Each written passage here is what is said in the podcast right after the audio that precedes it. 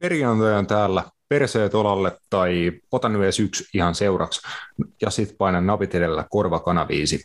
Tänään aloitetaan ikävällä ottelusiirto-uutisella Suomen kapista ja lähes yhtä ikävällä uutisella liigakapin finaalin alkamisajankohdan suhteen. Eurofutiksen puolella tietenkin riittää käsiteltävää aina neljännesvälierien jatkoon ja tänään pidettyyn jatkopelien arvontaan. Siihen päälle vielä viikonlopun ennakointi ja tämä perseilyperjantai olisikin sitten siinä. Tervetuloa mukaan ja hoplaa! Napit edellä on itsenäinen ja sensuroimaton jalkapallomedia. Asiantunteva, asiaton ja ajankohtainen. Viikoittainen jalkapallopodcast. Morjesta. Napit edellä on täällä perjantaina taas, taas vaihteeksi tuttu kaksikko Junilla Kanerva, moro Matias. Moro, mä digasin tuosta perseilyperjantai. Se oli mun mielestä hieno termi. Joo, tässä on vähän semmoinen perjantai-fiilis päällä, että itsellä meni niin kuin vähintään puolet työpäivästä hoitaessa tota, ottelusiirtojuttuja Suomen kapin suhteen tuonne vastustajapalloirojen sekä palloliiton suuntaan, että meillä oli vähän sairastapauskeissiä joukkueessa tällä, tällä viikolla, että useampi pelaaja koronatartunnassa ja itsekin niin kuin viime viikolla siitä, siitä itse toipuneena, niin, niin, niin vie, vie aika niin kuin puolikuntoisena ja sama tilanne aika monella pelaajalla, niin jouduttiin Suomen kapin matsiin siirtää viikolla sitten eteenpäin, että tota, ensi perjantaina päästään pelaamaan todennäköisesti il- iltaottelu 2030 tota, myöhäisillan matsi Suomen kapissa kaup- kaupissa ensi perjantaina, että siihen sitten paikalliset fan- fanit ja ystävät, kuuntelijat, kaikki messiin, messiin vaan, mutta siinä meni meikäläisen perjantai, niin korkasin tuossa jo pari bisseä tota, podcastiin aloitellessa, niin pyydän sitä anteeksi etukäteen. Mä oon ainakin vähän letkeissä perjantai-tunnelmissa jo tässä podcastin nauhoitusten kohdalla. Joo, ei mitään. Mä ajattelin tämän podcastin jälkeen, että se on sitten niinku, on ihan hyvä tälle, että tuota, jos, jos se niinku sanan säilä on värikkäämpi kuin ottaa muutamat, niin eihän se mitään haittaa. Jep, ja vielä, vielä pysytään ihan parissa, niin tota, ei tässä ole kuin työviikon väsymykset ja pienet stressit purettavana, niin se varmasti onnistuu tässä jakson aikana. Uh, tosiaan toi Suomen kapin siirtouutinen tulikin tuossa jo kerrottua, eli ensi viikolla menee, menee ne hommat, ja sitten tosiaan suom- suomalaisfutista tänä viikonloppuna tarkemmin huomenna uh, liikakapin finaali Honga ja Interin välillä pelataan huomenna uh, es- Espoossa kello 14, Et siinä on ainakin suhteellisen erikoinen alkamisaika finaaliottelulle. Mutta aika suomimainen, mun mielestä. Oh, oh, Semmoinen jotenkin tosi suomimainen. Mm, matsi näkyy, suomimainen matsi, alkamisajan kohta. Matsi näkyy sentään ruutupalvelusta suoraan, että ainakin sitä voi kotisohvilta seurata, mutta niin kuin pikkujännitykselle, että minkä verran finaaliottelus huomenna on Tapiola urheilupuistossa väkeä, niin vähän niin kuin pelolla odottaen sitä lukemaa. Joo, tuskin on, tuskin on täys tuba, et en tiedä sit mikä on, mikä on tota, tämän, oli, oliko tämä niinku tää, kun Helmi jätkä myös siirtää peliin, niin tässä on tämmöinen niinku markkinointikikka kanssa, että saa enemmän lippui myytyy sit siihen palloirot matsiin, niin en tiedä sit onko, onko siellä, tota, nähdäänkö esimerkiksi Tapiolas vähemmän ihmisiä kuin, kuin Kaupin stadionilla sitten? Joo, mä veikkaan, että meidänkin niin kuin yleisömäärä tuossa äh, kapiottelussa saattaa vetää vertoja tuolle huomisen liikakapin finaaliottelun yleisömäärällä. Niin, mahdollisesti. Just tätä mietin. Et, mutta on siis outo ajankohta. Mun mielestä finaalit aina pitäisi olla iltapelejä. Et, et, ja näin edespäin, mutta tosi suomimainen suomimainen alkamisajankohta, ettei vahingossakaan kukaan pääse kattoon, niin se on mun mielestä aina hyvä sit pelata silloin. Jep, ja olisihan tota, niin voin, voinut myös miettiä, että en tiedä minkälainen kotimaisen urheilun tarjonta nelosella ja ruudulla on huomenna, mutta veikkaisin, että ei ole ihan hurjasti mitään muutakaan, että olisiko voinut vaikka tuota finaalimatsia puskea vähän en, enemmän esiin vaikka TV-kanaville tai jotain, että saisi näkyvyyttä sitä kautta liikakapin finaalille, mutta matsin ainakin pitäisi olla hyvä. Että siellä kaksi jännittävää mielenkiintoista joukkuetta Honga ja Interin muodossa, että Honka jonkin verran vahvistunut, vahvistunut tälle kaudelle, muuten niin kuin nuori ja hyvää jalkapalloa pelaava joukkue, niin kuin ollaan paljon puhuttukin, ja Interissä jopa niin kuin tähtinimiä Petteri Forseli ja muiden johdolla, että varmasti hyvä finaali tulee huomenna. Joo, mä taisin tuossa viime, viime jaksossa niin tuosta Interistä, Interistä jo sitä hyvinkin mielenkiintoiseksi kutsua aika monta kertaa, niin Tuota. sillä, sillä mä drop, droppasinkin tuon termin, että sä sanoit varmaan neljä kertaa putkeen, että Inter on mielenkiintoinen joukkue, niin eiköhän se vieläkin, vieläkin pidä paikkaansa.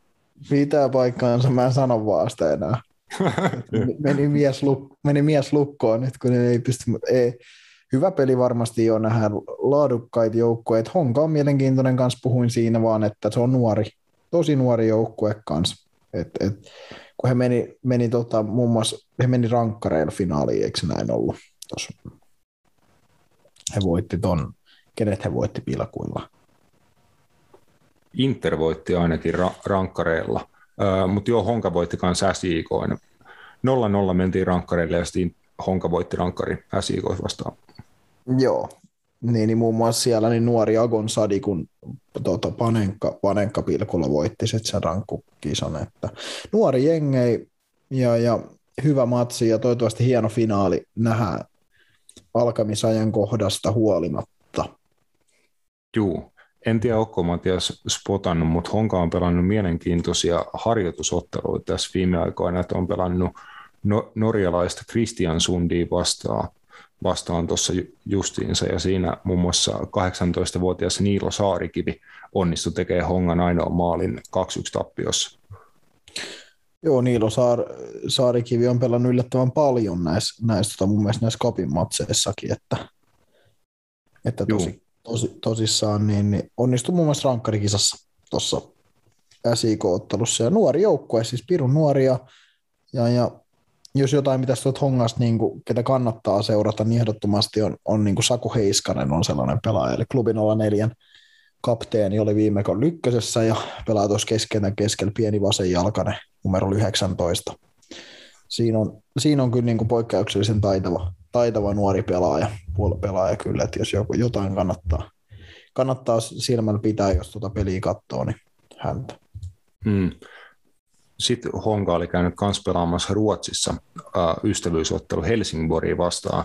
Haki sieltä 2-1 voita, että Rasmus Karjalainen Helsingborille teki rangaistuspotkusta 1-0 jo, mutta sitten Honka teki vielä pari, pari siihen perään ja 2-1 voiton pystyi hakemaan. Et mielenkiintoisia harkkamatseja pari kappaletta Hongalla tuossa tämän kuun aikana pelattuna. Joo, ja hyvää kansainvälistä kokemusta niin kuin varmasti suht kokemattomillekin pelaajille, että varmasti niin kuin valmistaa hyvin sit tulevaa kautta kohden. Jeps. Hypätään tästä suoraan tuonne europelien pariin, siinä riittää läpikäytävää. Tällä, tällä viikolla oli vielä tosiaan noita mestarien liikankin neljännesvälierien toisia osaotteluita. Sieltä vielä sitten jatkoon menijät, ja yksi ainakin aika yllättävä, niin aloitetaan siitä, että Villarreal, niin kuin sä Matias jopa ennustit, niin onnistui vieraissa kaataa Juventuksen lopulta niin kuin aika vakuuttavilla 3-0 lukemilla. Joo. Um, no ei se, se, ehkä monet pitää tätä suurempana yllätyksenä, mitä se on, vaan sen takia kyseessä on Juventus, mutta mun mielestä jos nyt kotisohvillakin haluaa että Juventuksen niin kokoonpanoa katsoa, millä ne tuohonkin otteluun lähti, niin mä en niin keksi tuosta hirveän montaa pelaajaa, ketkä loppujen lopuksi olisi parempia kuin Villarealin saman pelipaikan pelaajat. Ihan oikeasti. Siis kun ajatellaan, että onko esimerkiksi Arthur ja Rabiot parempia keskentäpelaajia kuin vaikka Dani Parejo ja Etien Kapu. Ei, ei välttämättä. Onko Giovanni Lo Celso nostetaan vielä tuohon, onko hän, onko hän, hän, on ihan yhtä hyvä kuin vaikka Manuel Locatelli tai jotain ja, ja, ja näin edespäin. Niin eihän toi nyt ole toi Juventuksen joukkoja mun mielestä, siis toi voisi olla ihan hyvin kuin Eurooppa-liigatasoinen jengi, tiedätkö toi Juventuksen porukka mun mielestä se on niin paljon sellaisia pelaajia. Toki hän on poissaoloja, näin edespäin. Paolo Dybala tuli penkiltä, mutta mun mielestä se on jopa tietyllä tavalla monet ehkä aliarvioitot Villarealiin. Hei, voitti ne Eurooppa-liigankin viime vuonna. Se on monelta unohtunut. Antoi Supercupissa erinomaisen haasteen Chelsealle, joka voitti vasta rankkareilla tota, Supercupi. Et monesti se unohtuu, että vaikka paperilla toi Villarealin joukkue ja ollaan silleen, että joo, Etien Kapu oli ihan paska Tottenhamissa 2013, ja just jotain tuollaista bla bla bla, niin, niin toi on hyvä joukkue, siis pirun laadukas jengi ja pelaa hyvää jalkapalloa oikeasti, että et, et, Villarreal ei tule ole helppo vastustaja seuraavalla kierroksella. Kyllä tota, sitten tota, Saksalais jätti Bayernillekaan, mutta, mutta just, että ei toi mun mielestä jopa ollut yllätys, että he on mun mielestä suht heikon Juventuksen kaato. Ja, ja mekin puhuttiin tuolla niin kuin ennen kuin alettiin nauhoittaa ja muutenkin sitä, että tämä mun mielestä todisti vielä sitä, että italialaisten joukkueiden taso ei tällä hetkellä ole hirveän hyvä, hyvä sitten kuitenkaan, mm, kuitenkaan se, niin tuolla Euroopan tasolla se just, että ylivoimaisesti paras italialainen joukkue tällä hetkellä niin kuin pe- pelillisesti, vaikkakaan ei tällä hetkellä ole seriaan kärkipaikalla, mutta kyllä Inter niin kuin ylivoimaisesti parasta futista italialaisista tällä hetkellä pelaa. Että se, he antoi Liverpoolille niin kuin erittäin uskottava haasteen. Toki he joutuivat niin kuin olemaan aika äärirajoilla ja ihan parhaimmillaan, että he pystyvät se haasteen antaa, mutta Inter oli niin kovalla tasolla, sitten taas AC Milanin lohko, lohkovaihe ei kauheasti antanut mitään niin kuin vahvoja viitteitä heidänkään pelillisestä tasosta.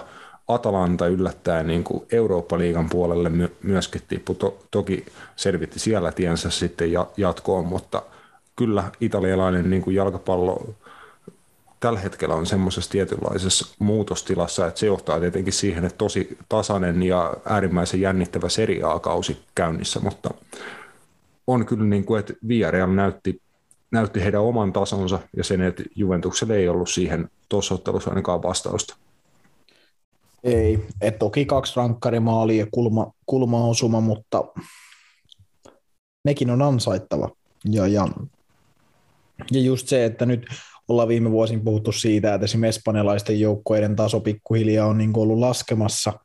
Nytkin on kuitenkin taas kolme espanjalaista messissä niin kuin äh, puolivälierävaiheessa, mikä on saman verran kuin englantilaisia mukana. Että, että tietenkin kyllä mäkin niin kuin lähin ennen tätä ottelupari ehkä sillä asenteella, että Juventus tämän klaaraa, mutta nähtyäni sen pelin siellä Espanjassa, niin, niin mun mielestä se ei ollut mitenkään niin kuin jopa ihmeellistä, että mun mielestä Villarreal meni tästä jatkoon. Ei, ei, mietitään, mille Juventus on viime vuosin ei hävinnyt. Hävisi viime kaudella Portolle, joka ei ollut mikään superhyvä joukko, vaikka hyvä joukko olikin, niin viime kaudella sitä edellisellä kaudella hävisi Lionille ja sitä edellisellä kaudella hävisi tälle niin kuin Ajaxille. Niin, niin ei, ei Juventuskaan nyt niin, niin on mun mielestä viime vuosina näyttänyt mitään ihmeellisiä hauiksen näyttöjä niin kuin sen suhteen, että he olisivat niin kuin lähelläkään tämän turnauksen niin kuin pytystä haastamassa. Ei, ei niin kuin mun mielestä millään. Että nuo joukkueet, millä ne hävisi, on ihan Eurooppa-liigatason joukkueita lähtökohtaisesti. Mutta just mun, mun, mun mielestä niin kuin kivaa vaihtelua. Mun mielestä Villarreal, Villarreal on mun mielestä kivaa vaihtelua niin kuin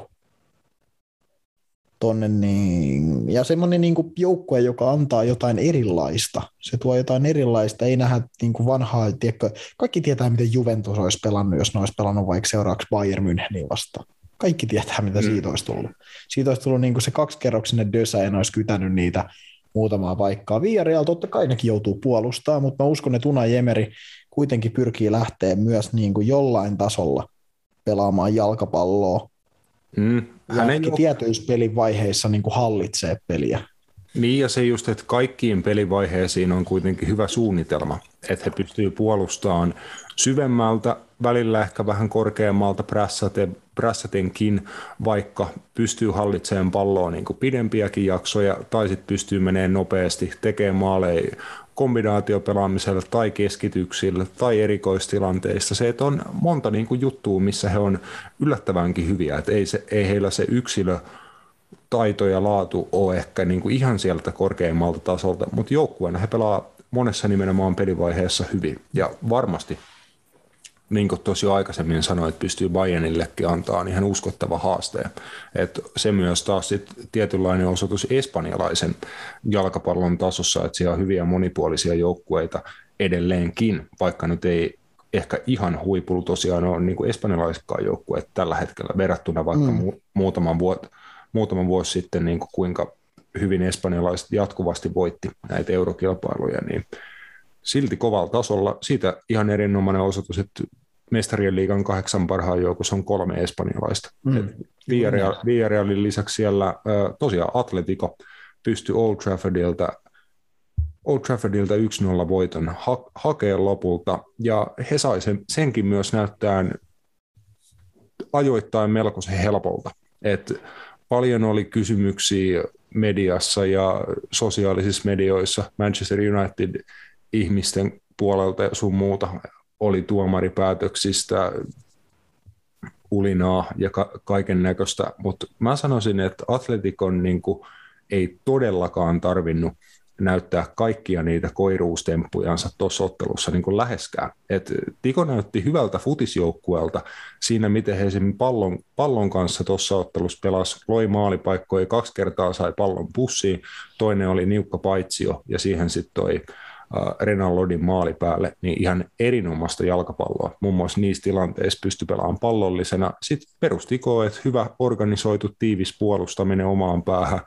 Ja tosiaan läheskään kaikkia niitä ajantuhlaustemppuja, rumia taklauksia, filmaamisia, sellaisia tiko ei niin kuin joutunut käyttämään edes puolia, mitä heillä on niin kuin heidän arsenaalissaan. Et mun mielestä toi oli Atletikolle lopulta aika helppo jatkoon meno hyvin keskinkertaista Manchester United-joukkuetta vastaan. Mm, niin, ja, ja Atletico on itsekin tällä hetkellä aika keskinkertainen joukkue siinä mielessä just, että ei se heidänkään pelaamisen taso, niin kuin ollaan puhuttu, niin on ollut lähelläkään korkeata tällä, tällä kaudella tarpeeksi usein, mutta just se, että et, niin kuin me puhuttiin silloin joulukuussa kun ne arvottiin, jos ollut vai milloin se oli, niin puhuttiin jo näistä pareista. Ja mä, mä taisin silloin mainita siitä, että tasottelus voi kiehua yli Atletikon osalta, mutta Manchester Unitedissa on sellaisia pelaajia, joilla menee pata jopa helpommin jumiin kuin Atletikon pelaajilla. Se saattaa olla jopa Atletikon etu, että niiden ei tarvii edes niin kuin, rähistä. Ja näinhän siinä kävi. Näinhän siinä kävi, että eihän Manchester Unitedin niin tähtipelaaja kestänyt pääsit alkuunkaan. Että se, näin se vaan menee. Näin se vaan menee ja se meni Atletikon pussi ihan täysin. Niin sä oot aina kusessa, jos Atletikon pelaajat ei käy lämpöisenä.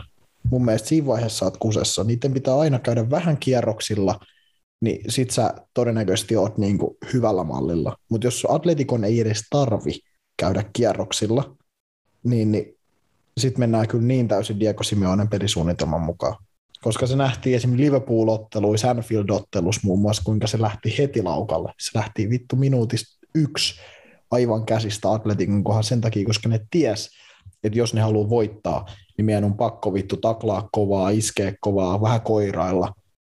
Mm, Niitä koska, vastaan tarvitse tehdä mitään.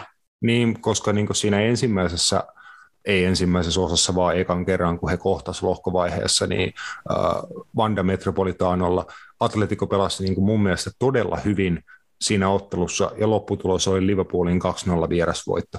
Ja siinäkin ottelussa he sai toki hieman epäonnisesti. 3-2, mutta... eikö se ollut? Oliko se 3-2? Eikö se ollut 3-2? Se, ei kun joo, se oli, kol, se oli 3-2 matsia. Joo. Joo. joo. Siis joka, joka tapauksessa, että niin Tiko pelasi tod, todella hyvin siinä ottelussa. Siinäkin he joutu, joutu ottaa punaisen kortin. Eikö se ollut Griezmannin punainen siinä, siinä joo. matsissa? Joo. Niin se oli toki vähän niin kuin epäonninen tilanne ja näin, mutta silleen, että vaikka he oli ihan parhaimmillaan, niin he silti hävisi Liverpoolia vastaan. Ja sitten siinä to, tokan kerran, kun he kohtasivat, niin siinä oli semmoista selkeää ylilatausta niin kuin pelissä – Liverpool niin kuin pelkästään heidän pelillisellä laadulla sai Tikon ylipelaan niin kuin saman tien, mutta Unitedin vastaan siihen ei, ei ollut samanlaista tarvetta ja se niin kuin ylipelaaminen, purnaaminen, kaikki tuommoinen ylimääräinen energian käyttö, niin kuin kyllä se tuli Unitedin osalta, että siinä oli muun muassa tilanne, missä Cristiano Ronaldo juoksi jonkun kahdeksan sekuntia tuomarin perässä. Siinä samalla, kun Tiko lähti nostaa vaarallista hyökkäystä ja hän jätti täysin niin kuin oman miehensä, miehensä siinä tilanteessa. Joo, niin se oli se maaliin johtanut tilanne, että siitä vielä niin kuin pelattiin pallo toiselle laidalle, sieltä keskitys ja Renaldi wingbacki oli Unitedin takatolpalla merkkaamattomana puskemassa palloa ineet. Se on hei aika hyvä osoitus, että jos oikealta laidalta tulee keskitys ja vasen wingback on merkkaamattomana takatolpalla, niin ei kaikki ole ihan kunnossa. Ei joo, ja, ja United aloitti ottelun mun mielestä pirteästi. Mun mielestä ne tuli silleen, no, e- ekan kymmenen minä on hyvin. Se nyt ei ihan riitä siitä just jalkapalloottelussa, että ekan kymmenen minuuttia hyvä. Mutta tota, ne aloitti ihan piirteästi mun mielestä himassa, ja ne tuli sille no ne vyöry Atletikoa kohti mun mielestä, se näytti ihan hyvältä, mutta ei, se just vaan, että liian nopeasti Unitedin pelaajilla se fokus meni ihan väärin asioihin. Se meni siihen suunsoittamiseen, valittamiseen, vittu mä en tiedä mitä välillä joku Harry vai Quayerkin näytteli sille tuomarilla tai ihan ihme käsiliikkeitä. Ja mä olin silleen, että niinku, vittu keskitys säkin nyt kerrankin pelaa. Ja siis ihan, se, se meni niinku ihan Atletikon bussi. Ja mun mielestä sekin nyt just, mistä säkin puhuit, että tästä puhuttiin, että oli jotenkin tuomarilta huono ottelu, niin kertokaa United, voitte ihan henkilökohtaisesti vaikka mulle laittaa viestiä, ihan sama missä, missä platformissa numeroa mä viitin teille julkaista, ju, täällä julkaista, mutta anyway, niin, tai sitten tuonne meidän napitretille, mitä tuomioita tämä slovenialaiserotuomari sai väärin? Joo, ehkä joo, rike sinne tänne, joo, voi olla, mutta niin isoja tuomioita. Kertokaa yksikin. Ei mun mielestä tullut yhtään. Se on sitten eri juttu, että jos se on, jos se on niin kuin, mihin te olette tottunut, niin se on sitten eri juttu. Jos te olette tottunut siihen, että Bruno Fernandes saa just nimenomaan pilkun aina, kun se kaatuu boksissa, niin se on teidän vika, mutta se ei ole, se ei ole se juttu, että, että niin pitäisi olla. Et mun mielestä niin tämmöiset jutut, tai mä, mä oon silleen, että onko Unitedilla oikeasti varaa? Siis sitä mä niin tuossa pelissä ihmettelin, että miten niillä on varaa purnata noin paljon. Ja Miten niillä on varaa? Se, se, mistä se yksi iso, isoin purnaus lähti, oli tietty se Antoni Elangan tilanne, mikä sit, eikö siitä, siitä alkoi se tilanne, joka johti maaliin. Joo. Juu et silleen, ehkä viime kauden barlinjalla, ainakin valioliigas välillä tehtiin niitä, että oikeasti mentiin johonkin vittu keskikentän ihme hipasu käsivirhetilanteisiin niin kuin puoli minuuttia taaksepäin ja hylättiin maali jonkun semmoisen takia. Sitten oli vastaavia tilanteita, missä kävi kanssa rike, mutta sitten niitä ei edes katsottu. Niin joo, en tiedä, olisiko viime kauden linjalla se mennyt jotenkin eri, eri lailla, mutta se Elangankin tilanne, mä oon kuullut tällä kaudella niin kuin kaksinumeroisen kerran määrän kertoja United-faneilta purnausta semmoista ihan identtisistä tilanteista. Usein niissä on Bruno Fernandes mukana. että pelaaja on niin kuin huonossa peliasennossa tai yrittää suojata palloa ja joku vaan tulee sieltä selän takaa tarpeeksi kovaa, tulee hyvin iholle, riistää pallo ja siinä samalla tönäsee kaverin kumoa. Ei se hei oikeasti huippujalkapallossa ole joka kerta rike, jos vaikka pieni käsien käyttökin on sallittua. Niin kuin, äh, junnu-pelaajille valmennetaan niin, että kaksinkamppailutilanteessa saatat ensin kontaktin kropa, kropalla, sit sä otat kädellä kaverista kiinni, että se ei pääse liikkuu, ja sit sä otat jalalla pallon sen jälkeen. Se pieni käden käyttökin on oleellinen osa esim. 1v1 puolustamista jalkapallossa niin ei siinä Elangan tilanteessakaan ollut juuri mitään normaalista niin kuin kamppailutilanteesta poikkeavaa. Että kaveri vaan tuli siihen, heitti Elangan vittuun, otti pallo. Ei siinä, niin kuin joskus sä voit siitä saada rikkeä, mutta mä ainakin niin kuin toivoisin ihan kaikissa peleissä, että tuommoiset tilanteet annetaan niin kuin järjestäen mennä. Niin ei siinä, ei siinä ollut missään nimessä mitään katastrofin aineksia kyllä siinäkään. Ei, ja, ja just se, mistä puhuit, että että vaikuttiko se sitten siihen maaliin juurikaan. Se vaikutti siihen maaliin, että just Fernandesit Ronaldot jähti juoksee sen tuomarin perässä sen sijaan, että ne olisi lähtenyt juoksemaan sen ajan perässä, kun sen pallon kaavi. Ne vaikutti varmaan siihen maaliin, mutta nekin oli ihan vältettävissä, että pelatkaa vittu tilanne loppuu ja sitten katsotaan uudestaan.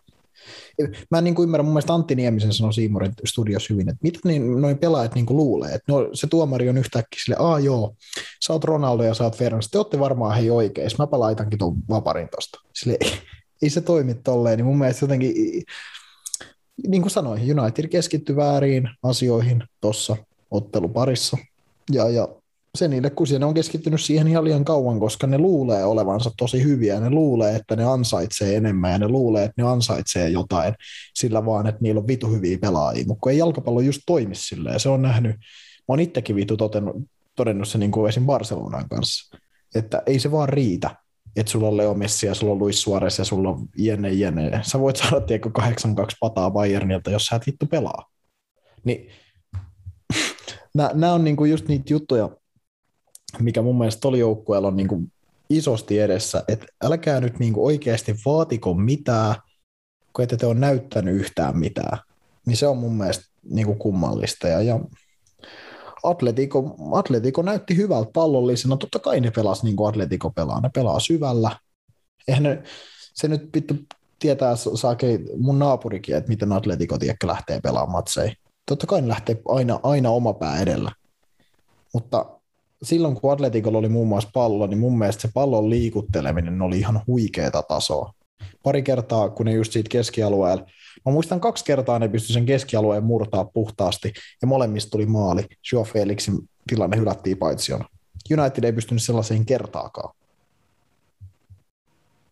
Juu, ja se just äh, pallollisen temmon ero, ihan uskomaton niin kuin niissä tilanteissa varsinkin, että Tikolla liikkuu kaikkien pelaajien välillä pallo yhdellä kahdella tatsilla, topparilinjassa, nekin laittaa pallo heti eteenpäin, haetaan niitä vapaita välejä, nopealla pallon liikuttelulla, niin sitten ero siihen, kun Unitedilla oli pallo ja he yritti sitä pelitilaa sieltä kentältä etsiä, niin se on tosi hidasta.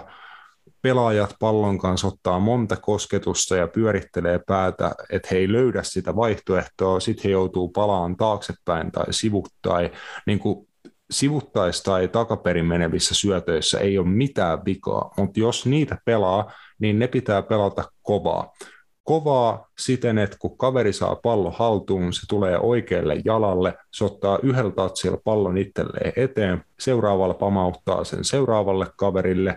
Jos sieltä ei löydetä etenemisvaihtoehtoa, niin toi toistetaan kovalla temmolla pari-kolme kertaa, että palloa liikutellaan siinä topparien välillä. Ei siinä ihmetellä tai mitään, vaan se liikkuu vaan se pallo siinä. Se on ihan normaalia, että se joudut välillä niin kuin puolustaan pallonkaan, liikuttaa sitä poikittaissuunnassa, mutta se er-, ero, että miten Tiko esim. Totas pystyy suorittamaan pallon kanssa, niin ero Manchester United oli ihan valovuosia. Ja tosiaan, niin kuin jo sanottu, toi oli aika keskinkertainen Atletico Madrid niin kuin monella monella tapaa, mutta niin kuin tuommoisissa asioissa he oli paljon paljon Unitedin edellä. Joo, ja ei se, ei se mun mielestä olisi pitänyt kellekään tulla suurena yllätyksenä. Tai en mä tiedä, mun, mun, mun, mun mielestä ei ainakaan. Tiedätkö silleen, että joo, totta kai sä voit katsoa paperille, että joo, Atletikon keskenttä on Hector Herrera, joka siirtyy MLS tämän kauden jälkeen.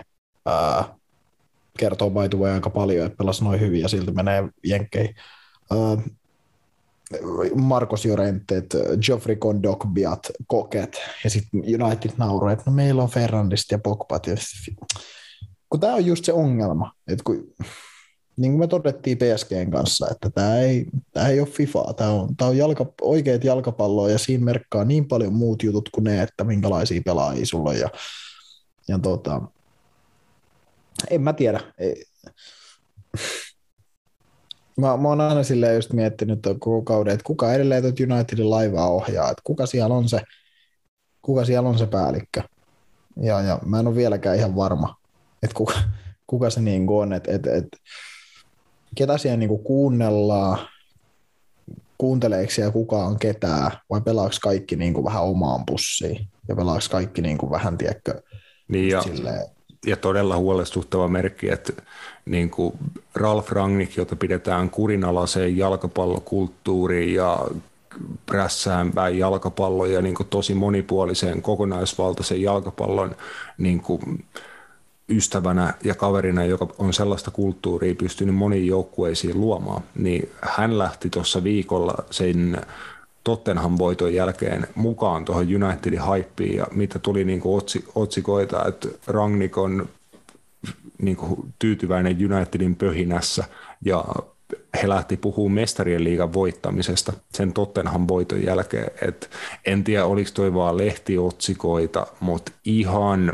vääränlainen viesti mun mielestä antaa ulos niin kuin se todettiin yllättäen jopa englantilaisessa mediassa, vaikka Gary Nevillin toimesta sen Tottenham voiton jälkeen, että joo, United voitti Cristiano Ronaldo hattutempulla, mutta olihan se pelillinen esitys niin aika heikko.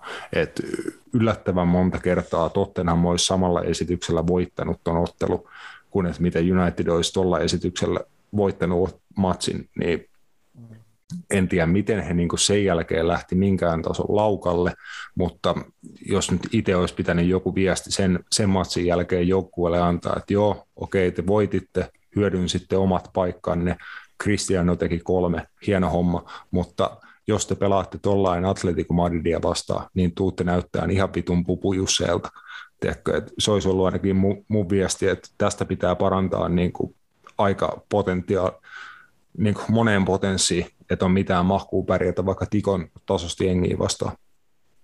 Niin, kyllä ehdottomasti. Ja, ja ensi kierroksellahan on sitten taas mielenkiintoista nähdä, että Atletico kohtaa toisen manchesterilaisen joukkueen, että, että mun mielestä Unitedin niin kuin huonoutta vielä sitten heijastaa se, että jos esimerkiksi Manchester City antaisi niin kuin Atleticolle kahden ottelun mittaisen jalkapallo-oppitunni, mm. niin, niin mun mielestä se kertoisi vielä siitä, kuin hitosti jäljessä niin kuin Manchester United on.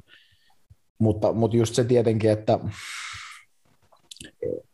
toi on se Unitedin ongelma. Siellä on mun mielestä liian paljon pelaajia just tai ehkä se, en mä tiedä, onko se pelkästään pelaajissa vai onko se koko seurassa. Liian paljon tai merkkaa se, että minkä arvoisia pelaajat on markkina-arvoltaan, mitä ne tuo seuralle brändinä, kuin se, että mitä ne tuo siellä kentällä. Ja se on se ongelma. Tiedätkö silleen, että ei sun, ei sun pitäisi mitään je- pelaajaa pitää esim. joukkueessa sen takia, että se tuo paljon rahaa seuraa, jos se ei ole silti niinku pelillisesti paras ratkaisu mun mielestä. Tai voit tehdä, mutta sitten sulle käy mm. niin kuin Manulle käy.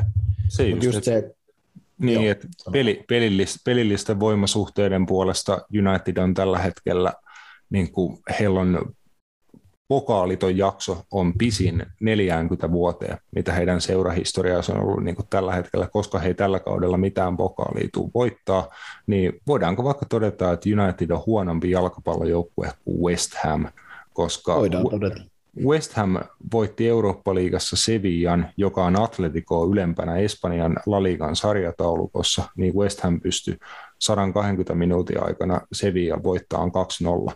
Eurooppa-liigan puolella, niin todetaan vaikka niin, että West Ham on parempi kuin Manchester United. Si- si- siihen saadaan mm. tämän jakson United-räntti päätettyä. Mennään sitten eteenpäin noissa mestarien liigan matseissa. Lille pysty pikkasen edes kiusaan Chelsea. Niin kuin mä vähän viime jaksossa tota, povailinkin, mutta ei se nyt lopulta kauhean pitkälle riittänyt. Mutta Burak ilmasi rankkarilla, Lille meni johtoon ottelussa, Chelsea teki sitten parivia, parivia siihen perään ja paineli jatkoa. Burak. Burak on hieno nimi. Joo, vanha legenda. legenda teki. Mä en muista siis, veikkasinko mä jopa tämän tuloksen, että päättyi 2-1 vai 3-1. Joku veikkasi meistä 2-1 tuloksen Chelsealle. Oliko se sinä? Saat olla meitsi, että mä annoin Lillelle sen yhden maalin. Joo. Joo, saattoi olla joo. Ei kun mä taisin sanoa 0-2. Totta. Totta. Mutta joo, ää, täytyy sanoa, että tästä pelistä ei hirveästi keskusteltavaa jäänyt silleen niin kuin oikeastaan, että aika niin kuin selvää kauraa sitten loppujen lopuksi. 4-1 yhteismaalit, aika selvät, jos ajatellaan mestariliigan pudotuspelejä, niin, niin ei mitään. Seuraavaksi Chelsea, Chelsea tulee sitten tuota, vähän erilainen haaste. Jep, vaihtuu, vaihtuu jo hallitseva Ranskan, Ranskan mestari on vähän erityyppiseen hommaan. Ää, viimeinen mestarien liigan jatkoon meni oli myöskin vähän yllättävä, ainakin mulle, mutta sähän tätä Matias myös ennustelit, sulla on kova, kova rekordi näistä viime aikojen veikkauksista, että Benfica tiputti ajaksin tosiaan 1-0 voitoilla vieraissa. Joo, ja eihän siis pelillisesti ihan ajaksi tuota ottelua vei. Eihän siinä, eihän siinä mitään yllättävää ollut, että kyllä mä niin kuin ootin, että, että ajaksi tota ottelupari tulee hallitsemaan. Mulla oli vaan just se, että kun sä katsot esim. Tota Benfican alakertaa, niin mulla oli vaan luotto siihen, että on niin paljon kokemusta tuossa niin toppariosastolla, että suht kokematonta ajaksi vastaan, niin ei liian paljon välttämättä päästä niin kuin laukauksia, laukauksia tota, maaliin kohti, jos miettii, että ajaksi sai tossakin ottelussa hei kaksi laukausta 16 maalia kohti. Benfica sai yhden ja ne teki maali. Mm, laadukasta puolustamista ja kliinistä maalintekoa. Siellä ne matsit mm. voitetaan. Darwin Nunes onnistui tota, nuori, nuori urgualaishyökkääjä vakava Edinson Cavanin tota, mantelinperiä niin hyökkäjänä kuin hiustyylin puolesta. Ollaan viemässä ensi kesänä Atletico Madridiin. Ja, ja olisi kyllä Atletico Madridin näköinen hyökkääjä monella tavalla. Monella tavalla. Mutta joo, he haki tota, mä veikkasin rankkarivoittoa Benficalle, mutta sitä ei nähty. Mutta tosissaan, ja, ja en mä tiedä, en mä tiedä, tavallaan vähän huono, huono päätös, ja ehkä semmoinen vähän jäi, tiedäkö, jos voisi Norjalle sinne ajaksi, niin tuosta mestariliikataparista vähän silleen paskamakku suuhun, että he kuitenkin pelasi niin hyvän alkulohkon, niin, niin oli yllättävää sit heikkoin mun mielestä sit näissä otteluissa. Tai siis silleen, että tietyllä tavalla. Ja mä vähän ounastelinkin sit silleen, että kaikilla kunnialla sitäkin lohkoa kohtaa, missä ajaksi pelas, mutta haastettiinko niitä oikeasti sit siinä lohkossa sillä tavalla, että jos katsoo tämän vuoden Borussia Dortmundia esimerkiksi, joka otti niin kuin bannariin Rangersilta, niin, niin sitten vähän just mietin, että Sporting ei ollut sitten kuitenkaan ehkä niin kilpailukykyinen jengi, mitä, mitä luultiin just Manchester City sen näytti, ja sitten toki, toki Besiktas nyt oli Besiktas, niin, niin en mä, siis en mä tiedä. Miten mitä mieltä sä, sä oot, mutta just silleen, että kyllähän Benfica niin kuin joutui noissa lohkopeleissä kovempiin testeihin. Ne voitti Barcelonan, pelas Bayernia vastaan, pelas Barcelonan kanssa Camp Nou tasan. Niin mm, mut ehkä sit... se sitten näissä matseissa näkyy. Niin, ehkä Benficalla just se kokemus ja se, että heillä on nime, nimenomaan niin kuin aika isolla rahalla tuotu kokeneita nimekkäitä pelaajia sisään, niin ehkä se jonkin verran – heitä niin kuin tässä kilpailussa on auttanut, koska kyllä niin kuin Sporting ja Porto mun mielestä on näyttänyt Portugalin liikan puolella ja mestarien liigassakin niin kuin pelillisesti, että kyllä mun mielestä he on parempia joukkueita kuin Benfica ehkä tällä hetkellä, mutta ei se aina tuloksiin asti riitä. että Benficalla niin kuin riitti kokemus saada tulos ajaksi joukkuetta vastaan, joka on niin kuin todella kovastikissä pelillisesti, mutta heillä ei ehkä ole sitä – kokemusta niin kuin ihan näistä kovimmista paikoista niin paljon, niin se Benfica pystyi hyödyntämään siitä palkkiona sitten paikka puolivälierissä. Kyllä, joo, ja mm, heillekin, heillekin tulee vähän erilainen haaste.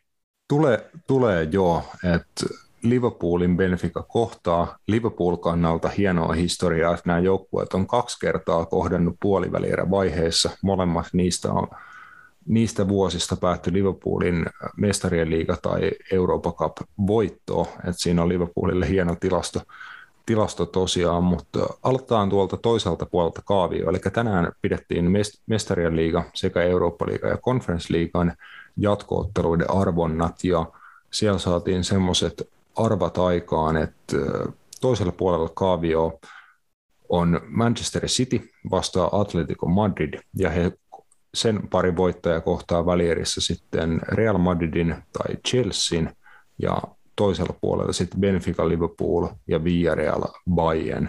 Et siinä, siinähän riittää settiä. Aloitetaan tuosta City Atleticosta jo niin kuin tuo jo povasit Unitedin kohdalla, että miltä tulee toinen manchesteriläinen näyttää Tikoa vastaan, että onko sieltä se jalkapallo-oppikoulu tulossa vai jos, jos tosiaan Simeonen tiko menee siihen koirailu 2.0 vaiheeseen, niin pystyykö se aiheuttaa niin kuin massiivisen shokin tässä puoliväli erävaiheessa Cityä vastaan? Mulla on vähän semmoinen fiilis, että, että kyllä Atletico varmaan itse asiassa tästä ottelusta menee jatkoon. Ei siihen ole erityistä varmaan syytä, jos ajattelee, mutta mulla vaan päässä jotenkin semmoinen visio, miten tämä ottelu tulee menee, ja tämä saattaa olla sellainen ottelu, missä esimerkiksi se, että Manchester Cityllä ei sitä numero ysiä ole, niin voi olla, mikä tulee mahdollisesti olemaan niin kuin iso puute. puute just siinä, että jos City vaan jauhaa ja jauhaa ja jauhaa, niin Atletico pystyy sen tavallaan kyllä parhaimmillaan pelaa aika helposti pois. Et, et se on muun muassa Barcelonaa nähty vastaan nähty tota, mestarien liigassakin muutaman kerran. Ja sun muuten tietenkin siis, onhan mä sitten siitä iso ennakkosuosikki. En mäkään nyt voi sanoa tiedätkö, montaa perustelua, miksi Atletico tämän voittaisi, mutta mulla on vaan semmoinen fiilis, että, että jos joku jengi sopii Atletikolle, niin se on City, niin kuin näistä isoista. Oli se sitten Bayern tai Liverpool, tai vaikka Real Madrid, tai vaikka Chelsea, niin mä näen, että Manchester City sopii kaikista parhaiten. Alright, siitä povailet yllätystä. Mitä sitten äh, sen kaavion to- puolen toinen pari, eli Real Madrid ja Chelsea. Uh, Chelsea tietenkin hallitsevana mestarina ja Real aika kovan suorituksen jäljiltä, kun pystyi PSG jo tuossa neljännesvälierävaiheessa tiputtaa, niin siinä on myös äärimmäisen mielenkiintoinen pari, että varmasti niin kuin pelillisesti nimenomaan kaikissa niissä pelivaiheissa voidaan Chelsea pitää parempana joukkueena, mutta Real näytti PSGtä vastaan, että miten heillä on se voittamisen kyky, mentaliteetti, taito, niin kuin se on syvällä siinä Real Madrid joukkueessa ja se tulee noissa kovissa paikoissa esiin, niin ei toi Chelsealle missään nimessä helppoa tuoleen. Ei, mutta kyllä mä lähtisin melkein sellaisella statementin liikkeelle, että jos Chelsea ei kakkaa, niin ne ei voi hävitä Realille. Jos, jos, jos ne ei tee PSG-maisia kakkailuvirheitä, niin ne ei häviä Realille. Mm. Se, se voi olla, mutta Real Madrid on hyvä pakottaa niitä virheitä, äärimmäisen hyvä hyödyntää niitä, kun minkään näköistä tilaa kentällä tulee, niin Real lähtee silloin ja silloin sitä taitoa, taitoa ja laatua riittää, mutta toi on tosi tosi paha pari lähtee ennustaa. Mulla on niin kuin it, itsellä vibat kyllä, että joten, jotenkin me nähdään välierissä Real Madrid. Mm. No, tietenkin se on mahdollista, mä en vaan usko siihen. Viime kaudella mun mielestä nämä joukkoja pelas, pelas vastakkain välierissä, mun mielestä Chelsea oli niin suvereeni tota, mm-hmm. molemmissa otteluissa, että mä en, mä en näe, että Real Madrid on muuttunut juuri miksikään siitä. Mä näen, että Chelsea taas on ehkä tullut enemmän variaatio. Niin huono kuin Romelu Lukakukin on ollut, niin tällaisissa matseissa siitä voi olla käyttöä, se tuo jotain erilaista ja näin edespäin. Niin, niin. En mä tiedä. En mä, mä, tuo Real Madrid on vaan semmoinen joukko, että kun mä, no se on rumasti sanottu, mutta ne ei oikein pysty mihinkään niin peleissä ne ei niin pysty tavallaan mihinkään, jollet sä anna niille sit sitä siimaa. Niin kuin Roope sanoi, että jos sä annat niille se yhden sormen, ne ottaa sen koko käden, mutta jos sä et anna, niin ei ne myöskään ota. Mm. Se on se niiden juttu. Ja se nähtiin PSG-ottelussa, että ei ne mitään pystynyt tekemään ilman, että PSG tavallaan oli silleen, että no ottakaa nyt hei tosta. Niin, niin se on se ongelma, että mä näen, että Chelsea löytyy se takalinjoilta kokemusta, Rudigerit, Silvat, ne on hallitseva mestari, ihan eri kuin PSG, kenellä on vittu, en tiedä onko se enää apina, mikä niillä on selässä ton kilpailun osalta, niin, niin toi joukkue voitti ton viime kaudella, ne tietää, miten voittaa toi pysti myös, ne voitti Real Madridin viime kaudella. Mm. Totta kai Realilla on mahikset, en mä, ei ne, ne on, niillä on hyviä yksilöitä, mä en vaan jotenkin näe, että, että miksi Chelsea ton otteluparin niin häviäisi. Sillä mm. kaksi, kaksi, ottelua, kaksi ottelua. Mun mielestä niin se, että kaksi ottelua Chelsea ei voi Realille hävitä. Ja mä näen sen, että Chelsea on siinä mielessä mun mielestä isossa etulyöntiasemassa. Joo, mä näen, näen vaan jotenkin vastaavan, että eikö eka osa on Realilla kotona, niin he pystyvät kotona niin kuin jotenkuten roikkuu mukana tuossa parissa ja sitten kääntää se jollain ihmehommalla vierasottelussa sitten, mutta en tiedä, mulla on vaan niin kuin vähän samalla lailla kuin sanoit tuossa City ja Tikon kohdalla, että ei Tikonkaan jatkomenolle mitään niin kuin järkiperusteita välttämättä ole, mutta vaan semmoinen tunne jotenkin siitä vaan, vaan tulee. Mulla on tunne, että välierissä nähdään Madridin derby. Ja hirveä paskaa. Se olisi, se olisi niin kuin throwback-kama. Jep kaksi vitun Naverage Atleticon. Heittäkää vielä Barcelonakin sinne sitten sekaan, saatana. No ei, mutta tota, Joo, en mä tiedä. Mulla on ollut se unelma tietyllä tavalla Barcelona-ihmisen, että mä näkisin sen, kun Real Madrid häviää mestarien liigan finaali. Mun mielestä se olisi jollain niin kuin deep levelillä vähän kivaa. Ei se ole koskaan kivaa nähdä kenenkään häviää, mutta silleen vähän kivaa. Ja mä ootin, että 2018 oli se hetki, mutta ei ollut. Ja tota, äh, niin, en mä tiedä. No jos me, jos me sovitaan niin, että Real Madrid menee ehkä jopa finaaliin asti ja sitten ne hävii finaaliin, niin mä voin lähteä siihen, mutta ne ei saa voittaa tätä kilpailua. Mä en, mulla ei enää vittu pää kestä. Mä oon oikeasti 23 kohtaa mä en enää jaksa. Mä oon nähnyt liian monta kertaa Real Madridin voittoa vittu mestarien liigan tässä viime vuosina ja se ottaa syvältä. Eikö, mulla on, mulla on luottoa siihen, että Liverpool saa tällä kaudella niin kuin painaa mestaruustaiston niin kuin viimeiseen matsiin asti, ja sitten jos ne tuossa painaa finaaliin ja siellä tulee Real Madrid, niin sitten niinku korjataan tota menneisyyttä niinku oikein kertarysäyksellä, niin ei mitään hätää, ei Real taas kabaa voita.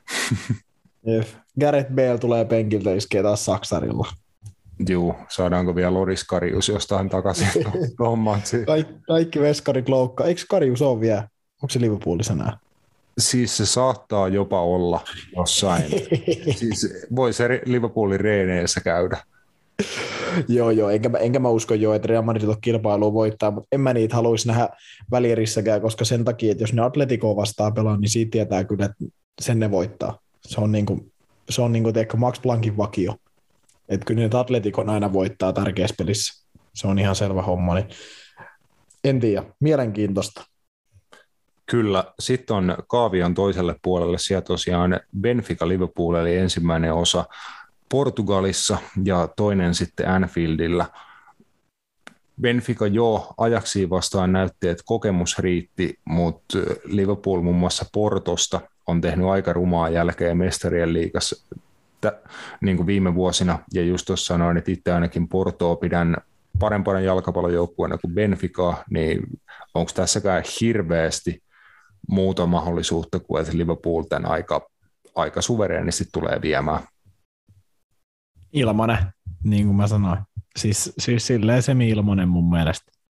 Et ei, ei tietenkään voi ikinä jalkapallosta tai missään urheilulajissa just toista joukkuetta täysin sulkea pois, mutta aika ilmanen. Silleen, että en mä, en mä oikeasti, Liverpoolille täytyisi tapahtua jotain viime kauden loukkaantumissuman tason kamaa, ja sekään ei edes enää riittäisi, koska ne on hankkinut sinnekin niin kuin laajennusta melkein joka pelipaikalle, niin en mä niin kuin vittu näe mitään syytä, miksi ne tota, tippuisi Benficalle, joka oli pelillisesti kuitenkin kusessa ajaksi vastaan. Siinä ne raapi vielä siellä kokemuksella. Voi olla semmoinen, tiedätkö, reissu muun muassa Portugaliin tuossa ekasosassa, minkä Liverpool on tehnyt sinne Portoon nyt tässä viimeisen neljän vuoden aika muutaman kerran ja tullut sieltä, eikö se ole joku 5-1, 5-0, tuloksien kanssa takaisin, niin en yhtään ihmettelisi, vaikka nyt olisi ihan samaa kamaa.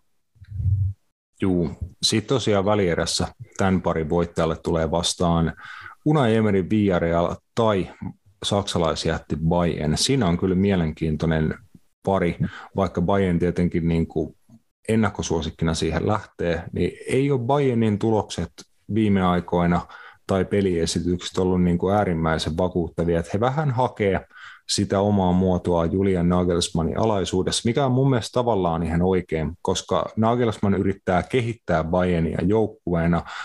Se ei riitä, että he on Bundesliigassa ylivoimaisia niin kuin ylivertaisen pelaajamateriaalin ja seuran niin kuin rakenteiden avulla, niin se ei kuitenkaan riitä. Sitä pelillistä tasoa pitää pystyä viemään eteenpäin. Ja musta tuntuu, että Nagelsmann niin kuin yrittää haastaa omaa jengiä. Et sen takia he pelaa osassa matseissa niin kuin käytännössä kolmella puolustavalla pelaajalla, että he, niin kuin, siinä on haastetta heidän pelaajille nimenomaan, että hän ei niin kuin, tyydy mihinkään ihan peruspelaamiseen, vaan pyytää vaativia asioita omalta joukkueeltaan, mutta tuossa tulee aika kokenut vastustaja vastaa viime kauden Eurooppa-liigan voittaja, niin ei varmasti ihan ongelmitta tuu toikaan pari Bayernin kannalta menee, mutta mitä siitä Matias sanoisit, että millaiset mahkut Villarealilla niin oikeasti on?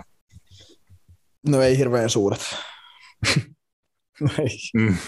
Ei, ei, ei, hirveän suuret, täytyy sanoa, että kyllä silleen niin kuin, uh, no en tiedä, ei vaan jotenkin ole mun mielestä niin kuin mä, mun mielestä Vierellä on tosi hyvä joukkue, mutta just toi Bayernin hyökkäyskalusto on vaan sitä tasoa, että, että kyllä, se, kyllä se ero jossain kohtaa tulee. Ja, ja kyllä mä uskon, että, että tämä on myös semi, semi helppo, helppo ottelu Bayernille siinä mielessä niin tuloksellisesti. Peleinä ne voi olla tasaisia, niin kuin puhuttiinkin, että kyllä Unai joukkue varmasti pystyy joissain pelin vaiheissa Bayernin haastaa, varsinkin kotikentällä, miksi ei, ja saada vaikka niin kuin sieltä jonkun tuloksenkin, vaikka yksi yksi, mutta sitten kun mennään Allianz Areenalle, niin, niin ää, kyllä toi jossain kohtaa repee. Mä toivon, että se ei repe heti alussa, mutta mä vaan uskon, että se, että Bayern pystyy kuitenkin murhaamaan aika nopeasti sut, jos annat niille saumaa sen takia vaan, että jos niillä pelaa just ylimmät viisi pelaajaa on Axelil Lewandowski, Sane, Koman, Knabri, Müller tyylillä ja sitten alapuolella on Joshua Kimmich.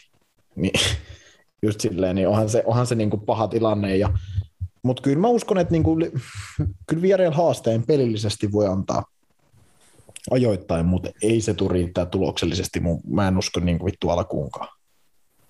Mm, tai sitten sit ainakin se on niin kuin äärimmäinen pettymys Bayernin kannalta, koska he nimenomaan sillä ei ole mitään väliä, että tulee muutaman tasapeli tai yllätystappio Bundesliigassa. He kuitenkin johtaa sitä ja halutessaan he pystyy voittamaan vaikka kymmenen matsia putkeen ja klaaraan Bundesliiga-mestaruuden. Mutta näissä matseissa pitää pystyä nostamaan tasoa, pitää olla valmis siihen haasteeseen, minkä niin kuin pelillisesti sekä mentaalisesti Villarreal tulee antaa, tuossa otteluparissa, niin olisi se niin kuin iso, iso farsi Bayernin kannalta, jos he ei välierävaiheeseen tuosta mene. Mutta mä sanon niin kuin läpällä, että Villarreal menee tosta jatkoon. Se olisi kyllä niin kuin uskomatonta, jos Liverpool pystyisi painelleen finaaliin voittamalla Benfican ja sitten Villarreal välierissä, niin se olisi niin kuin tav- tavallaan äärimmäisen hupasa, mutta mulla on niin kuin alustavasti. Mä annan pienen, pienen niin kuin tämmöisen tunteen poikasen keltaiselle sukellusveneelle. No mä, me vo, mennään tuolla, mutta mä en usko henkilökohtaisesti siihen, että kolme espanjalaista jengiä nähdään tota välierissä. Se alkaisi olla mulle niin kuin jo vähän vähän sellainen, että nyt, nyt pelataan niin kuin kovilla. Mutta... Ois, ois muuten rajua. Sitähän, no joo, niinhän mä tuossa ennustin, että kaikki kolme espanjalaista jatkoa. Kyllä, en tiedä, en tiedä. Oishan se kova temppu, että Chelsea, Bayern ja City tippuu Atleticolle, Realille ja Villarealille, ketkä kuitenkaan kukaan ei ole tällä hetkellä mikään super, supertikissä oleva jengi. En tiedä. No voidaan me mennä sille. Mennään sillä, että Villarreal menee jatkoon, luodaan jotain erilaista. Mä en henkilökohtaisesti usko kyllä siihen, että Joo. Et, no mä, otan, et, mä otan kaiken krediitin tästä, jos tämä oikeasti tapahtuu. Että mä sain tuo kaikki, kolme espanjalaista kaikki jatkoon, niin se olisi kyllä kova shoutti tässä vaiheessa. Mutta siihen, on, ää, jep, siihen on äärimmäisen hyvä päättää tämä euroosuus Jinkun kautta sitten kohti valioliigaa.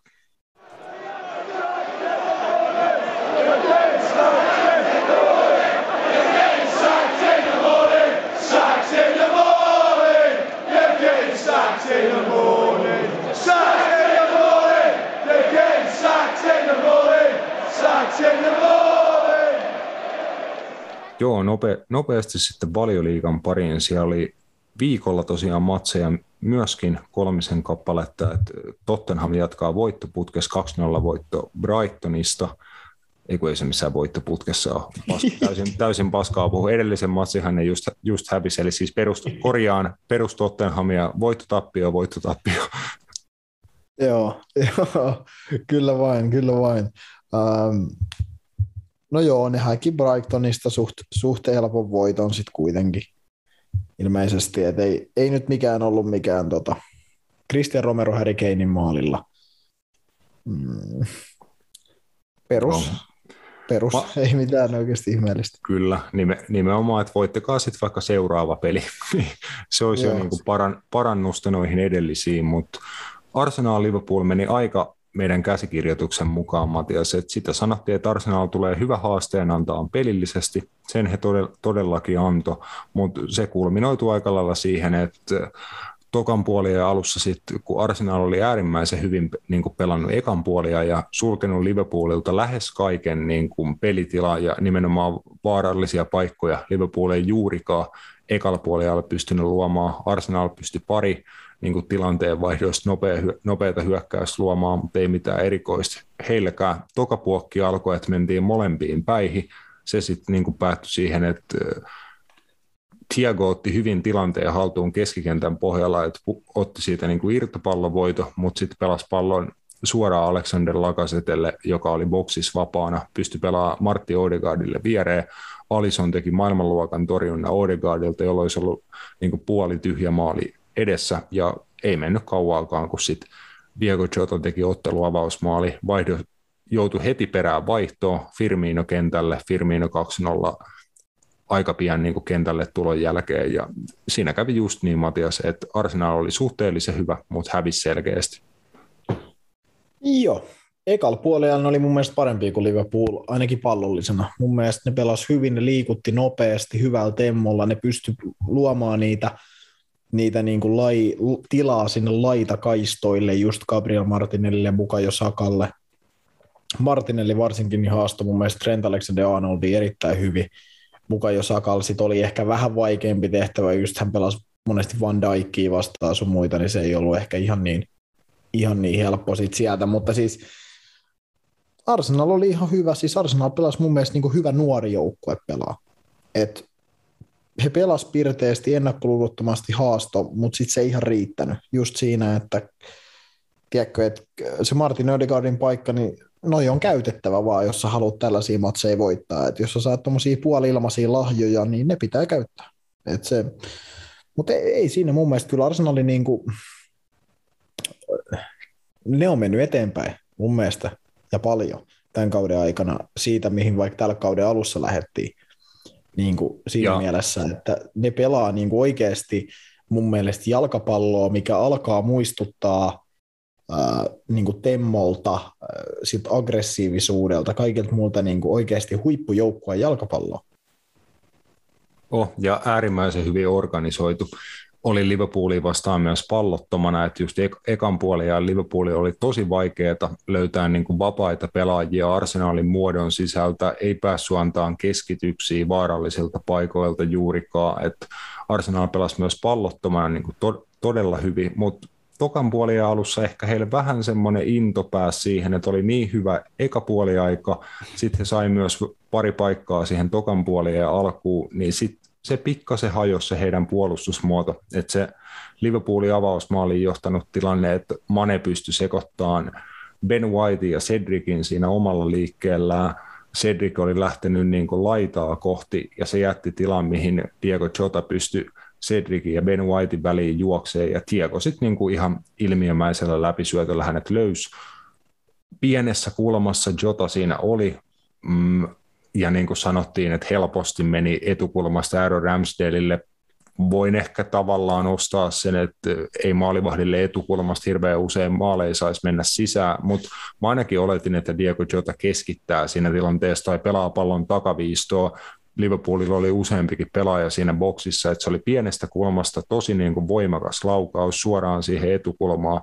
Ja Ramsdale mä niin kuin luulen, että hän katsoi, että se tulee niin kuin tota toiseen suuntaan, eikä siihen etutolpalle, että se yllätti Ramsdale ja se on noin pienestä kiinni, että sitten sit matsi 1-0 ja tota, aika pian 2-0, niin Arsenal oli hui, huikea eka puoliaika ja ihan lupaava alku tokaan puoliaikaan nopeasti se niin kuin karisi ihan tuhkaksi.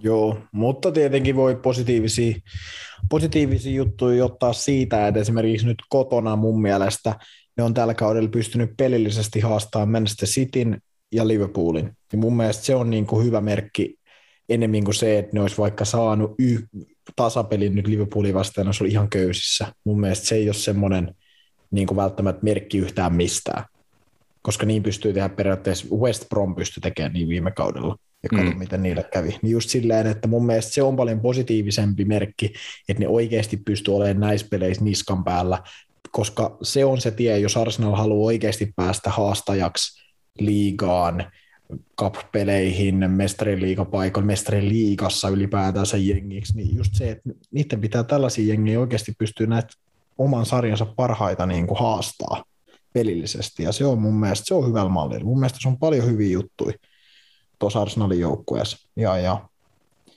toivotaan, että, että tuota, vaikka ensi kaudella Joni ne pystyisi olemaan oikeasti vaikka tuossa mestaruuskamppailussa niin kuin mukana, mukana niin kuin paremmin, ja, ja näin edespäin.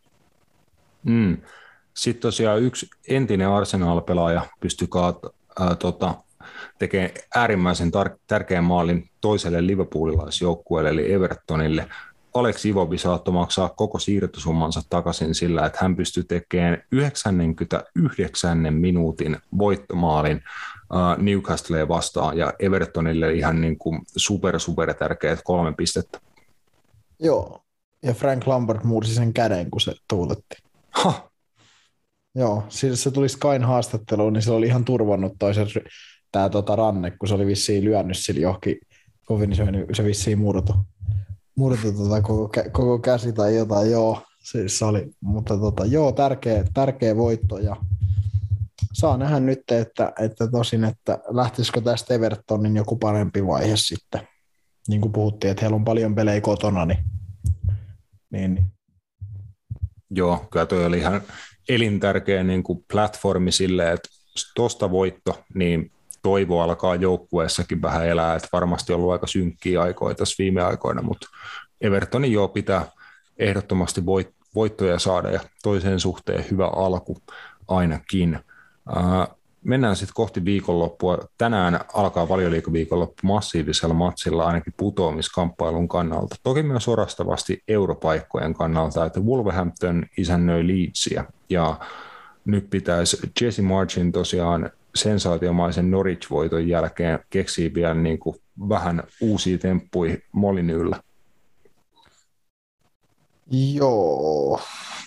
Täytyy rehellisesti sanoa, että mulla ei ole kyllä vittu mitään hajua, että mitä nämä tempot voisi olla. Mm. Ei niinku lyö ihan tyhjää, tiedätkö, lyö ne kaksi, kun ne, missä ne apinat lyö niitä, tiedätkö, niitä lautasia yhteen, niin mulla on ihan semmoinen, ihan semmoinen fiilis tällä hetkellä mun niin pääkopas, kun rupeaa, pitäisi rupea analysoimaan nyt tätä jotenkin. Mm, no on, on, onhan sentään niin kuin saamassa Patrick Bamfordia takaisin avauskokoonpano. En tiedä Calvin Phillipsin tilanteesta, että saako häntä enää juurikaan tällä kaudella käyttöön, mutta Bamfordin niin kuin mukaan tulo ainakin iso plussa niin kuin Leedsin kannalta. Että on tossa jotain toivoa kuitenkin Friday Night Football-matsissa Leedsille. Mm, no kyllä siinä jotain, jotain tosiaan on. Että, että, mutta niin, kyllä, kyllähän Leeds voiton voittaa, siinä mitään. mitä on. Mulla, mä täytyy sanoa, että nyt lyö kyllä niin, vittu niin tyhjää. Ei ole, niin kuin, ei ole edes sitä Inter-tason mielenkiintoinen joukkue. Tason kamaa sanottavana. No ei, ihan niin kuin... ei siinä, mä voin, mä voin lainata siitä vähän, että varmasti kuitenkin perjantailta on mielenkiintoinen matsi. Wolves, tota, hyvä organisoitu jengi, yksi valioliikan parhaita puolustuksia. Leedsille tosiaan on paljon mennyt maaleja omiin, mutta he pystyvät niitä kuitenkin toisessa päässä jonkin verran tekemään. Kyllä mä tuosta niin ootan, että perjantai-ilta ja valioliikaviikonloppuun ihan viihdyttävä startti voidaan saada. Mutta valioliiga jatkuu sitten huomenna tietenkin. Ei ole montaa ottelua muuten valioliigasta tänä viikonloppuna, koska suurin osa jengeistä FA Cup kiireiden parissa ja heidän vastustajat sitten tietenkin myös huilivuorossa. Mutta Leicesterin ja Brentfordin välillä tota, nähdään matsi. Brentfordille tietty Matias tärkeät pisteet puto, putoamistaistoa. Lesto vähän parantanut viime aikoina. Uh, tarttuuko sieltä tota, ampiaisille jotain mukaan? Uh, miksei? Miksei? Uh, mm-hmm. Joo, tarttuu piste. Piste tarttuu mukaan. Millä lukemilla? Jaa, uh, 2-2. Joo, 2-2 kuulostaa hyvältä. Mä tarvin Harvey Barnesin maaleja FPL ainakin itse, niin toivotaan, että Barnes tekee vaikka molemmat. Mutta joo, sitten Aston Villa ja Arsenali välinen ottelu myöskin pelataan, pelataan viikonloppuna. Aston Villa nyt tuli jo tappio, kolmen matsin voittoputki katkesi siihen. Arsenalille myös tappio Liverpooliin vastaan viiden matsin voittoputken jälkeen, niin kumpi palaa takaisin voittojen kantaan Villa Parkilla? Arsenal. Mä, mä luulen, että niin hyvä kuin Aston Villa on ollutkin, niin mä veikkaan, että laatuero on silti vaan joukkueessa sen verran iso, että, että mä uskon, että Arsenal, Arsenalta voittaa. Mm. Mä luulen, että Villa antaa vittumaisen haasteen ja siitä tulee vähintään hyvin vaikeaa Arsenaalille, mutta joo, ostan ehkä silti Arsenaalin voiton 2-1 vierasvoitto Arsenaalille. Joo, se on, kuulostaa ihan hyvältä. Yes. Sitten valioliikaviikonloppu huipentuu Lontoon paikallismatsiin. Antonia Conten Tottenham Hotspur vastaan David Moyesin Euroopan valloittajat. Huh, vittu Antonio Conte vastaan David Moyes. Mä tajusin, tajusin muuten samalla, että me skipattiin Eurooppa-liigan jatkoon menijät, mutta mainitaan nyt ainakin se, että tosiaan Sevilla, äh, Sevilla kaatui West Hamin käsittelyssä London Stadiumilla, että 1-0 tulokselle jatkoajalle ja Andy Jarmolenkon 112 minuutin voittomaalilla West Ham sitten jatkoa. Ja siellä oli niin aika historialliset isot bileet, että West Hamin varmasti niin kuin en nyt tiedä, ensimmäinen europelien tota, niin kuin otteluparivoitto ikinä, mutta ainakin ensimmäinen hyvin, hyvin pitkään aikaa. Joo, ja, ja tota, no niitä eurooppa kanssa me pärjätään veikkaisin nyt sit kun lähempänä, kun ne pelit tulee, niin me pystytään niitä sitten käymään ja ennakoimaan esiin, mutta tosissaan niin joo, ja eihän siinä West Ham on, West Ham on äh, tietenkin tohon, tohon niin kuin kilpailuun laadukas joukkue, tosi laadukas joukkue, että, että nyt tietenkin Roopehan sen tuossa taisi jossain kohtaa sanoakin, että Barcelona West Ham ei ole mahdollinen finaali, että se nyt kusi, mutta ne voi kohtaa välierissä, että me saataisiin niinku tuplasti West Ham Barcelonaa. Se olisi, se olisi äärimmäisen hienoa. Nime, nimenomaan ainakin se Lontoossa pelattava osaottelu. Olisi kyllä Joo, siis vittu mua hämmentäisi. Vittu mua hämmentäisi katsoa, tiedätkö, Lontoon siis vitun stadionilla Barcelonaa pelaamassa. Mä olisin silleen, mitä, miksi noin on täällä? Mieti, kun nähtäisi Mark Noble Barcelonaa vastaan, että Itä-Lontoon Xavi vastaan tota Xavi joukkue. Joo, Pedri vastaan Mark Noble, ai helvetti. Siinä, on, siinä olisi kyllä, en tiedä. Siis täytyy sanoa, että mielenkiinnon loota, mutta toki nyt kummankin joukkueen pitää sitten tuosta tämänhetkisestä puolivälierä-vastustajasta vielä, vielä päästä eteenpäin, että tämä on mahdollinen, mutta... Mm, mutta joo, mites, miten tosiaan viikonloppuna ää, sunnuntaina 18.30 Lontoon paikallinen Tottenham West Ham? 1-2 West Hamille. All right. Uh, mä otan tasapelin tuohon 1-1. Joo, se on hyvä. Yes. Uh, FA Cupin puolella muun muassa Nottingham Forest, Liverpool sekä Everton, Boreham, Wood. Sitten siellä actionissa myös Southampton ja Manchester City. Ainakin Chelseakin taitaa vielä olla, joo. Mutta katsotaan FA Cup-tuloksia, jos siellä oli jotain huikeaa, niin palataan seuraavan kerran siihen. Pikku breikki ja sitten La Liga ja muut sarjat ja that's it. La Ligassa sitten todellinen huippumatsi tähän viikonloppuun vedetään suorilta El Clasico ennakkoon. Et siellä Matias Barcelona hyvässä formissa Eurooppa-liigan puolella jatkoon Galatasarayta vastaan. Oli toki pieniä vaikeuksia, mutta sieltä se jatkopaikka kuitenkin tuli. Real Madridilla sitten taas on niinku muitakin murheita, että puolivälierä mestarien liiga odottaa Chelsea vastaan. Just heillä oli viime viikolla kova matsi Atleticoa vastaan, mistä onnistui jatkoon itsensä raapiin, niin Realilla on ehkä muitakin prioriteetteja tällä kaudella, mutta totta kai heillekin niin kuin massiivinen matsi Joo, noilla klasiko on aina, aina massiivinen matsi ja, ja kyllä mä niinku, tämä on mun mielestä mielenkiintoisen El Clasico vuosi. Mun mielestä vuosiin. Oikeastaan siitä asti, kun jopa omalla tavallaan, kun mun mielestä Cristiano Ronaldo poistui, poistui tota Realista, eli 2018 jälkeen, niin tämä saattaa olla mielenkiintoisia klasiko ei sen takia välttämättä, että tässä nyt ratkaistaisi jotain mestaruuksia sun muuta, vaan sen takia, että mun mielestä tässä on kaksi tosi omalla tavalla mielenkiintoista joukkueet vastas, tai niin kuin vastakkain, että Barcelonakin on niin paljon muuttunut, niin paljon muuttunut, niin kuin tämänkin kauden edetessä ja, ja viime kaudesta. Et mun mielestä on mielenkiintoinen, koska mä koen, että pelillisesti niin, niin Barcelona on näistä joukkueista tällä hetkellä parempi. Ja, ja en mä tiedä, tämä on mielenkiintoinen peli. Mun mielestä se ei ole ennakkosuosikki. Tai se ei ole tällä hetkellä ennakkosuosikki tässä otteluparissa.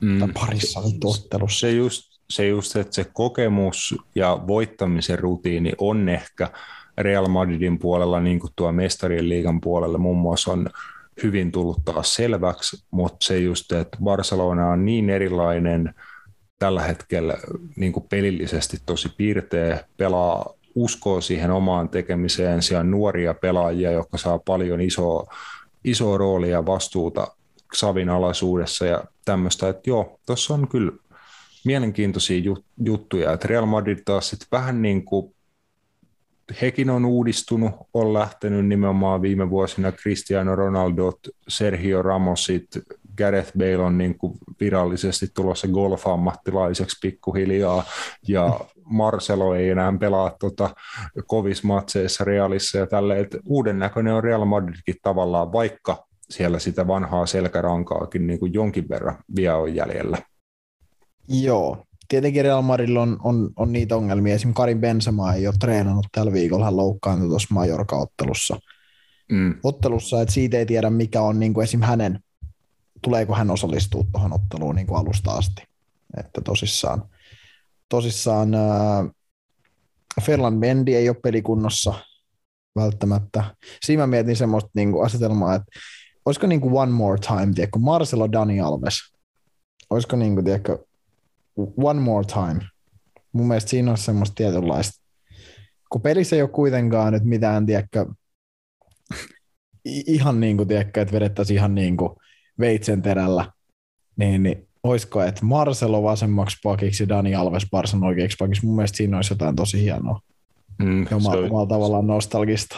Se olisi, se olisi jälleen kyllä sitä throwback-kamaa niin todenteolla. Tota, siinä pitäisi kyllä niin kuin vuosia takaperi laitapakkitontilla kyllä ikoniset pelaajat. Jep, tällä hetkellä on vaan se ero, että toinen pystyy pelaamaan huipputasolla, toinen ei. Niin ja se on, on aika ihmeellistä, kun miettii, että Marcelo on kuitenkin koko ajan ollut Real Madridissa, Dani Alves on käynyt välillä Brasiliassa ja ties missä. Niin, niin. niin mutta se on ehkä just se, että, että siinä on, ehkä se on ollut ihan hyväkin, ehkä se on just se, että ei, ei Marcelo ole hirveästi pelannut ja, ja näin edespäin, että Dani Alves on kuitenkin pelannut ja on pelannut eri rooleja sun muita, niin se on ehkä häntäkin auttanut vielä tälleen vanhalialla, mutta on kyllä mielenkiintoista nähdä, että miten, miten tota, nämä joukkueet tulee pelaa. Kyllä. Sitten yksi poiminta La Liga-kierrokselta muuten – sunnuntai-iltana just ennen itse asiassa tota El Clasicoa, hyvä lämmittely siihen Sevillan ja Real Sociedadin välillä, eli sar- sarja kakkonen ja sarja kutonen kohtaa sitten siinä. Joo, ja se on tasainen peli kanssa Sevillalle iso peli. Mun mielestä, niin kuin puhuttiin viime jaksossa siitä, että heillä toi kakkospaikka, niin, niin alkaa palli tutista pikkuhiljaa, että, että et Sociedad ei ole helppo, tosin heilläkin, heilläkin Mikael Ojarzabal ilmeisesti on, on syksyyn asti ainakin ulkona, että polvi, polvista noin siteet oli revennyt harjoituksissa eilen. Toi Arzabal on sitten pitkään pois. Ja, mutta tota, en tiedä, tasainen peli siitäkin tulee kyllä. Kyllä. Viskaa siihen vielä tulosveikkaus. Sevilla Sociedadi. Joo. Mm. Yksi yksi. Ja heitä vielä perään El Clasico.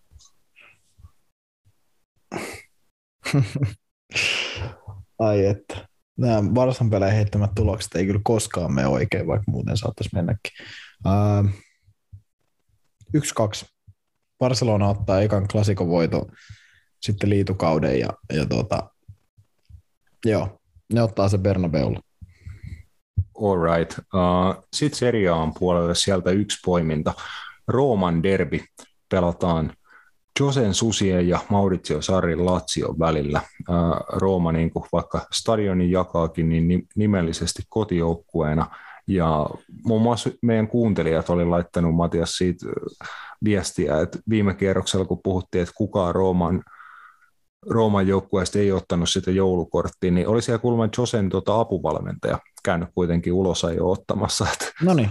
Sekin se meille kuuntelijoiden toimesta korjattiin, että siellä oli vanha tuttu jouluko, joulukorttiputki sitten jatkunut. Äh, en itse asiassa muista, tuli, tuliko tuolla, ei tullut Vitesse vastaan Euroopan Conference Leagueassa, missä Rooma paineli jatkoon puolivälierävaiheeseen, niin ei tullut punasta, että siinä se ainakin sitten katkesi, mutta katsotaan. Jos otti vaan, jos otti vaan tota protestoinnista keltaisen tällä kertaa.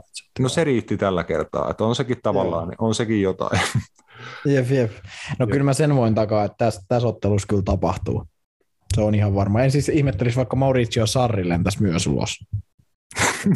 Sillä menisi kans tota, Malborot väärään, väärään tota, poskeen ja, ja se ottaisi kans, se, se, joo, Sarri ja Jose ulos ja sitten lisäajalla joku himmeä vääntö, missä lentää sekä Rooman että Latsion pelaaja ulos. Se on mun veikkaus. Mieti kuinka, mieti kuinka hienoa on, että ne molemmat heitettäisiin ulos ja siellä niin kuin Stadio Olympikolla olisi joku tämmöinen jäähyaitiotyylinen ratkaisu, mihin ne laitetaan istuun niin kuin loppumatsin ajaksi, että siinä niiden välissä on vaikka pleksilasi tai jotain, että ne niin kuin voi hakata toisia, mutta niin kuin siellä toisella puolella Sarri niin kuin polttaisi ketjussa kessua ja Murinjo sitten vaan niin kuin huutaisi ja seisoisi siellä päällä ja tota, yrittäisi niin kuin lä- lähettää jotain morsetuskoodeen sinne. Ehkä se lainaisi Sarilta pari röökiä ja yrittäisi lähettää savumerkkejä omalle penkille tai jotain, mutta siitä saataisiin mm. niin box office kamaa.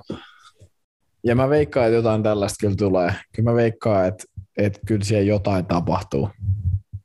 Tai siis on tosi, mä oon pettynyt, huom, mä oon pettynyt, jos siellä ei sekoilla jotain.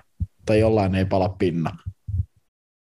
Jep, mitäs sitten peli, pelillisesti joukkueet on peräkkäin seriaan sarjataulukossa pisteen ero, Lazio viidentenä, Rooma kuudentena, senkin puolesta tärkeä homma, että kumpi pystyy sen pokan pikkasen paremmin pitämään ja ottaa kolme pistettä vai jaetaanko pisteet? Mä en lähde pelillisesti tuota arvioimaan millään muulla tasolla kuin niillä äskeisillä saatesanoilla. saatesanoille se on niin kuin mun arvio, miten tulee. Mulla ei ole mitään sanottavaa siihen, että miten toi matsi tulee muuten menee. Muuten menee. Sarri Lazio pelaa parempaa jalkapalloa kuin Rooma, mutta no, en tiedä. Sanotaan, että jaetaan pisteet. Kaikki jaetaan. Että otetaan kaikki niin kuin puokki. Otetaan maalit, yksi yksi, punaiset, molemmat coachit ulos. Kaikki jaetaan. Ne kaikki on tyytyväisiä. Se olisi kyllä aika täydellinen Rooman derby kyllä tähän väliin. Siinä sitten ylempänä sarjataulukossa näiden kahden yläpuolelle Juventus kohtaa Salernitanan, Inter isännöi Fiorentina, Napoli Udinese ja AC Milan matkaa sitten Cagliari vieraaksi. että kaikille neljälle kärkijengille olisi niin oletettavissa pisteitä viikonlopulta, mutta katsotaan taas, että kuka kakkailee ja kuka ei. Sitten Bundesliigas viikonloppuna Bayern kohtaa Union Berliini, heidän on kiristettävä tahtia, koska Dortmund enää neljän pisteen päässä Bayernista ja Dortmund sitten taas vierailee Kölnin vieraana sunnuntai-iltana. Pysyykö Matias Bundesliga kärjäs Bayernin ja Dortmundin välillä ero samana tämän viikonlopun jälkeen vai muuttuuko se johonkin suuntaan?